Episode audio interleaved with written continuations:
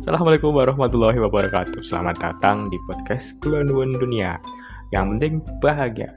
Ya, masih bersama pembawa acara yang selalu bahagia. Siapa lagi kalau bukan Nobel? Ya, itu saya. Nah, pada kesempatan kali ini? Bagi siapa saja yang mendengarkan podcast ini Kita akan membahas soal Hal-hal apa sih yang unik dari negara di dunia ini bisa tradisi, kebiasaan, dan yang lain-lainnya.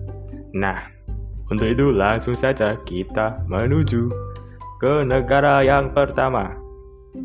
Ya, untuk negara yang pertama di puncak klasmen, bukan bukan, sorry bercanda. Yang pertama ada negara Nepal. Ya, betul. Yang biasanya ada di yang ringan itu Nepal, warnanya biru. Oh, terpal. Oh, sorry sorry. Ya, Nepal. Negara yang cukup unik terutama pada benderanya ya. Benderanya itu nggak kotak. Kalian coba searching deh. Bendera negara Nepal. Ya itu paling beda sendiri warnanya. Eh warna? Bentuknya. Bentuknya segitiga dua seperti gerigi. Kalau kalian perhatikan lagi itu seperti kalau di Indonesia ya. Kalau 17 Agustusan pasti ada bendera Nepal di pinggir-pinggir jalan itu bentuknya ya mirip-mirip seperti itulah tapi kalau di Nepal ini warnanya merah sama biru. Nanti di tengah-tengahnya itu ada seperti bunga sama bintang warnanya putih. Ini cukup unik karena di dunia itu cuma Nepal yang out of the box. Paling beda lah. Yang lainnya kotak dia seketika sendiri. Waduh. Tapi kedua bentuk seketika itu ada maknanya enggak asal-asal. Jadi maknanya itu melambangkan pegunungan Himalaya. Nah ada yang unik lagi yaitu kalau kalian lihat di maps itu Nepal itu bentuknya kotak pulau kok pulau. Negara itu punya kotak. Dia itu diapit oleh sebelah utara itu diapit oleh Tiongkok lalu selatan timur barat itu diapit oleh India. Jadi bentuknya itu kotak. Jadi ini kayak kebolak balik ya. Benderanya segitiga tapi negaranya kotak. Waduh. Yang lainnya padahal benderanya kotak negaranya segitiga sorry sorry bercanda oke itu tapi ada fakta menarik lainnya yaitu Nepal ini jadi tempat lahirnya Sang Buddha. Nah, Lumbini adalah sebuah kota di Nepal yang terletak di distrik Kapilvastu. Lumbini dipercaya merupakan sebuah taman tempat kelahiran Sang Buddha. Lumbini juga ditetapkan menjadi salah satu warisan dunia UNESCO pada tahun 1997. Dalam area situs Lumbini ini terdapat sebuah pohon suci namanya Bodhi atau Vihara Maidi, tempat kelahiran Buddha, dan pilar Asoka. Hingga saat ini tuh menjadi tempat ziarah bagi umat-umat Buddha di berbagai negara. Jadi ya kalau dilihat-lihat ya Nepal ini mayoritas orangnya beragama Buddha. Nggak beda jauh dengan India. Oke, langsung saja. Teng teng teng, ya, urutan kedua ada negara Islandia. Negara yang terkenal karena Viking claimnya. Kalau yang nggak tahu, kayak gini contohnya dung dung tak. Dung dung tak. Udah inget kan? Nah itu dulu terkenal terkenalnya pada saat zaman Euro 2016 waktu itu Islandia memulangkan Inggris di babak 16 besar dengan skor 2-1 Inggris dipecundangi sampai sekarang masih menjadi pecundang Inggris. Bercanda ya fans Inggris. Nah itu tadi fakta menarik yang pertama dari Islandia Ya, kemudian fakta menarik berikutnya yaitu di Islandia nggak ada nyamuk. Oh, bisa? Nah, ini ada jawabannya nih teman-teman. Hal ini karena Islandia ini berjarak 300 km dari negara tetangganya yaitu Greenland, tetangga terdekatnya ya, dan 1000 km dari Norwegia. Nah, ini agak mustahil untuk nyamuk bisa sampai ke Islandia karena harus nyeberangi lautan yang panjang banget. Setelah itu karena cuaca di Islandia ini sudah berubah-ubah jadi nyamuk susah untuk berkembang biak. Ya jadi buat teman-teman semua kalau di rumahnya ada nyamuk itu solusinya bukan pakai baygon tapi solusinya pergi ke Islandia. Karena di sana nggak ada nyamuk. Nah yang saya bingung juga di sana nyamuk itu termasuk hewan langka nggak ya soalnya kan nggak ada. Terus biasanya kan hewan yang nggak ada itu masuk ke dalam hewan langka yang dilindungi. Nah di undang-undang Islandia itu ada undang-undang yang melarang pemburuan nyamuk secara ilegal. Buat kalau ada sih hebat pemerintah Islandia. Sangat menjaga kelestarian hewani. Nah, berikutnya fakta yang berikutnya yaitu Islandia ini juga termasuk dalam negara paling bahagia di dunia seperti negara-negara tetangganya Norwegia dan yang bahagia itu Finlandia sama uh, Denmark. Denmark juga termasuk Belanda juga termasuk. Jadi wah sudah negara impian sekali Islandia ini. Nggak ada nyamuk warganya bahagia-bahagia. Wah dari pengen ke Islandia. Hashtag pindah negara. Waduh bercanda. Saya cinta Indonesia. Indonesia lovers nomor satu nah fakta unik yang selanjutnya ini ada kan Islandia itu namanya kan kalau dalam bahasa bule itu kan Iceland yang berarti eh, pulau es. Nah sedangkan negara tetangganya itu namanya Greenland. Nah Greenland kan hi pulau hijau atau tanah hijau. Tapi kalian tahu nggak sih kalau di Greenland itu sebenarnya isinya es semua?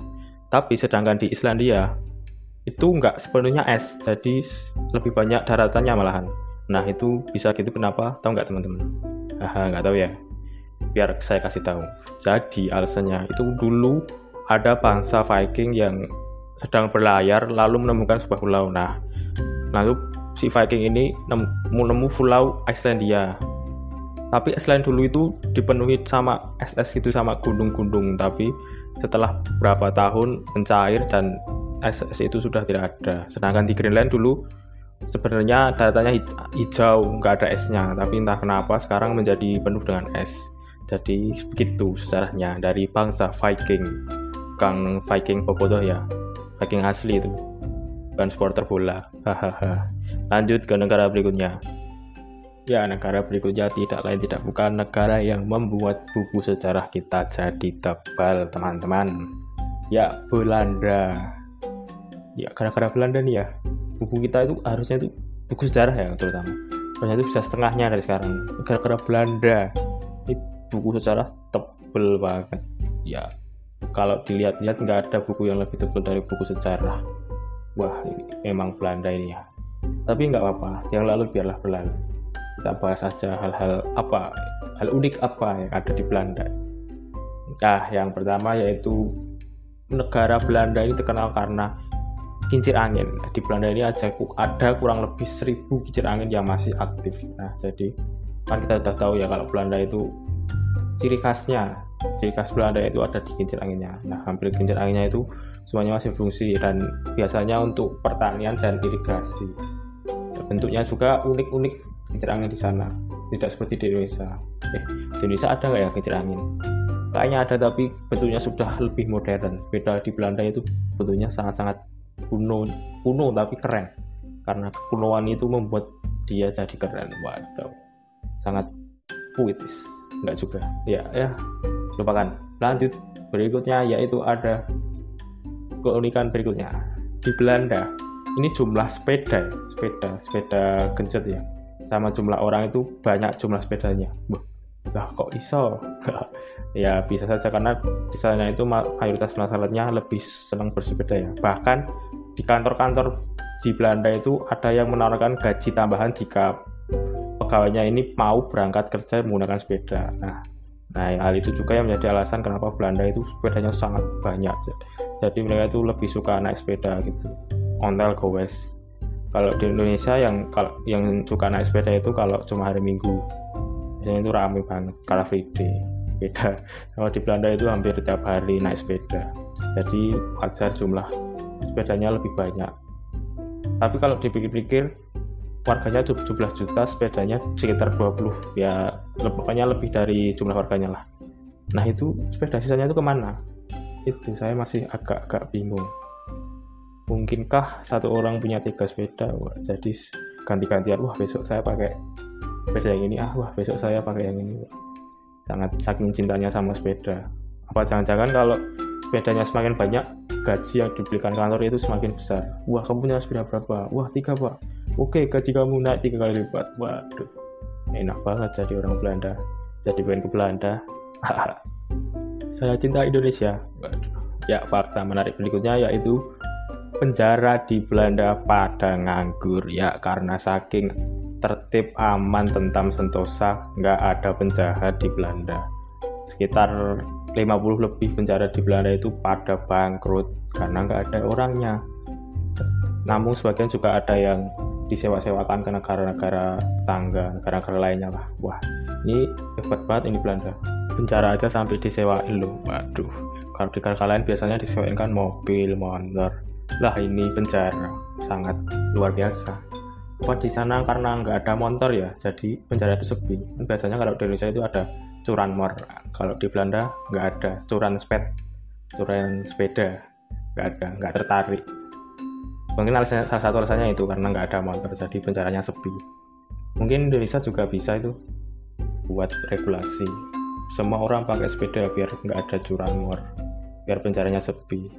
Biar nggak kalau di Indonesia kan penjaranya ya kita tahu lah terkenal kurang banyak kurang maksudnya berlebihan sampai kapasitasnya itu over nah mungkin dengan cara mengajak masyarakat bersepeda bisa mengurangi kapasitas penjara yang ada di Indonesia ya siapa tahu ya oke itu dia lalu ada fakta unik berikutnya yaitu Belanda menjadi negara pertama yang melegalkan pernikahan sesama jenis atau biasa disingkat LGBT. Nah, saya nggak mau bahas banyak ya tentang ini. Ya, intinya seperti itu. Intinya di sana boleh kalau kalian mau nikah sama jenis. Nah, dah itu toh. Nggak usah diperpanjang. Jelas jika di negara kita sangat bertentangan ya dengan LGBT itu. Jadi ya terserah negara mereka. Kita tidak usah mengurusi. Lebih baik kita mengurusi kasus bansos. Waduh maaf bercanda. Wah kelewatan bercanda saya. Oke kita lanjut lagi. Nah seperti yang sudah saya bilang tadi Belanda ini juga termasuk negara paling bahagia di dunia. Ngikutin Islandia tadi. Ya udah itu aja. Lanjut ke negara berikutnya. Ya kurang rasanya kalau kita udah bahas Belanda tapi nggak bahas negara yang sama-sama bikin booster kita tebal ya teman-teman. Ya siapa lagi kalau bukan? Jepang Jepang Jepang. Menurut saya Jepang ini merupakan negara yang paling unik ya terunik karena banyak yang di Jepang itu ada namun di negara-negara lain itu nggak ada. Kayak cuma ada di Jepang. Nah misalnya itu kayak jasa-jasa di Jepang itu banyak yang oh, apa ya bukan aneh sih unik. Ya. tapi juga aneh. Ada jasa penyewaan pacar. Wah, ini juga bukan lagi? Nggak bisa dapat pacar terus nyewa gitu. Ya kalau buat yang jomblo worth it sih. Tapi cuma sementara. Bayar pula waduh mending jomblo.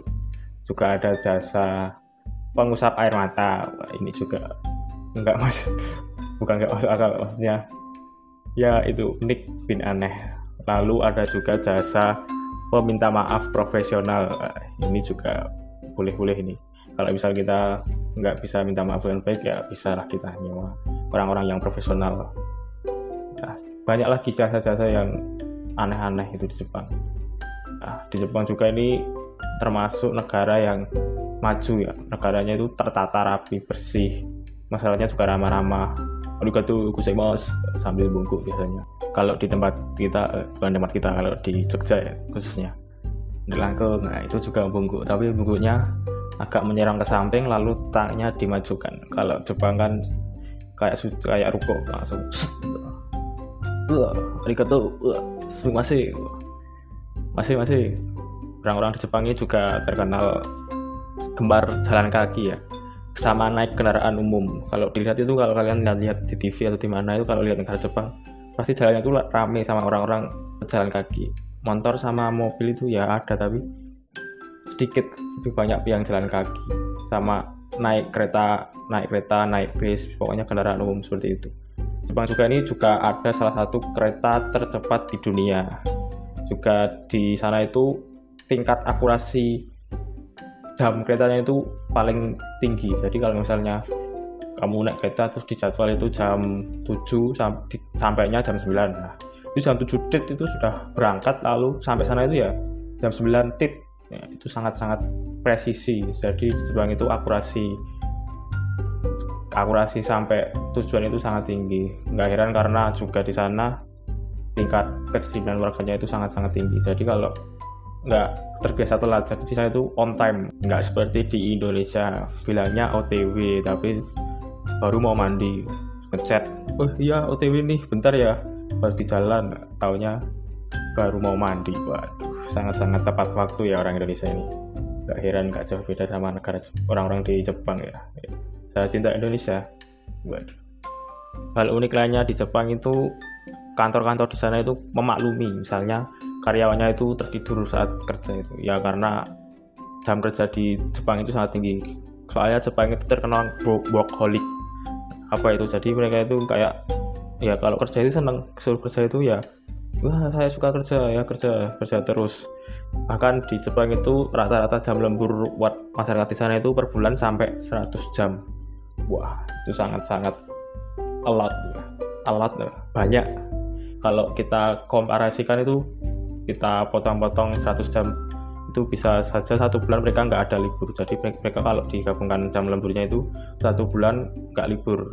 Masih kerja terus gitu. itu masalah Jepang di sana memang terkenal seperti itu. Workaholic. Sangat suka bekerja. Ada bagusnya juga ada jeleknya. Ya jeleknya yaitu capek. Bagusnya ya dapat uang Jepang juga merupakan salah satu negara yang pemulihan terhadap bencananya itu sangat cepat. Nggak hanya pemulihan, tapi kesiagaan akan bencana itu sangat-sangat wah ya apa ya bilang ya sangat kuat lah. Pada tahun berapa itu kalau nggak salah saat terjadi tsunami ya, itu saya masih kecil lihat beritanya itu kalau lihat di berita itu korban tsunami itu sangat dikit banget. Ya ada ada tapi cuma berapa itu? Puluhan nggak sampai malahan jadi nggak sampai ribuan korban jiwa nggak. Jadi cuma dikit banget. Soalnya di sana itu kayak udah ada sirene untuk kalau ngabarin kan kalau udah ada tsunami. Nah di sana kan juga sering ya terjadi gempa. Jadi mak pemerintah di sana itu udah siap kayak udah ngasih rambu-rambu. Oh misalnya ini mau tsunami langsung diperhatikan warganya suruh fungsi semua. Jadi ya itu kesiagaan bencananya sangat tinggi di Jepang itu. Sama pemulihannya itu cepat kayak saya pernah mendengar cerita pada saat Jepang itu dibom ya oleh Amerika di Hiroshima dan Nagasaki. Pemerintah Jepang itu pertama kali nyari itu nyari guru bukan nyari perlakuan pekerja lain. Dia pertama kali nyari itu nyari guru. Kenapa? Soalnya kan ya siapa yang mengajarin anak-anak yang masih ada ini? Yang bisa menyelamatkan negara itu ya cuma guru-guru itu yang bisa ngasih ilmu-ilmu ke anak-anak jadi biar negaranya bisa bangkit kembali ya dia mereka lebih menyelamatkan lebih dulu menyelamatkan guru-guru mereka. Jadi itu yang membuat Jepang sekarang bisa menjadi negara hebat seperti sekarang. Dan juga mereka itu gemar makan ikan. Ya karena ikan itu mengandung banyak protein. Protein itu bisa membuat kita pintar. Jadi nggak heran kalau negara Jepang itu suka makan sushi atau apalah. Nggak tahu saya namanya. Onigiri? Teriyaki dorayaki Doraemon. Waduh. Ya se biasanya ikannya itu ikan-ikan mentah. Langsung dimakan. Saya belum tahu pernah sih tapi saya pernah melihat di YouTube di TV ya jadi segitu dulu negara-negara yang kita bahas tapi tetap tenang saja. Jangan khawatir jangan merasa kehilangan. Saya akan tetap kembali mengupload episode-episode berikutnya tentang keunikan-keunikan yang ada di seluruh dunia jadi jangan bersedih jangan berkecil hati. Saya tetap akan melanjutkan episode-episode berikutnya. Untuk itu sampai jumpa lagi. Wassalamualaikum warahmatullahi wabarakatuh. Bulu dunia yang penting bahagia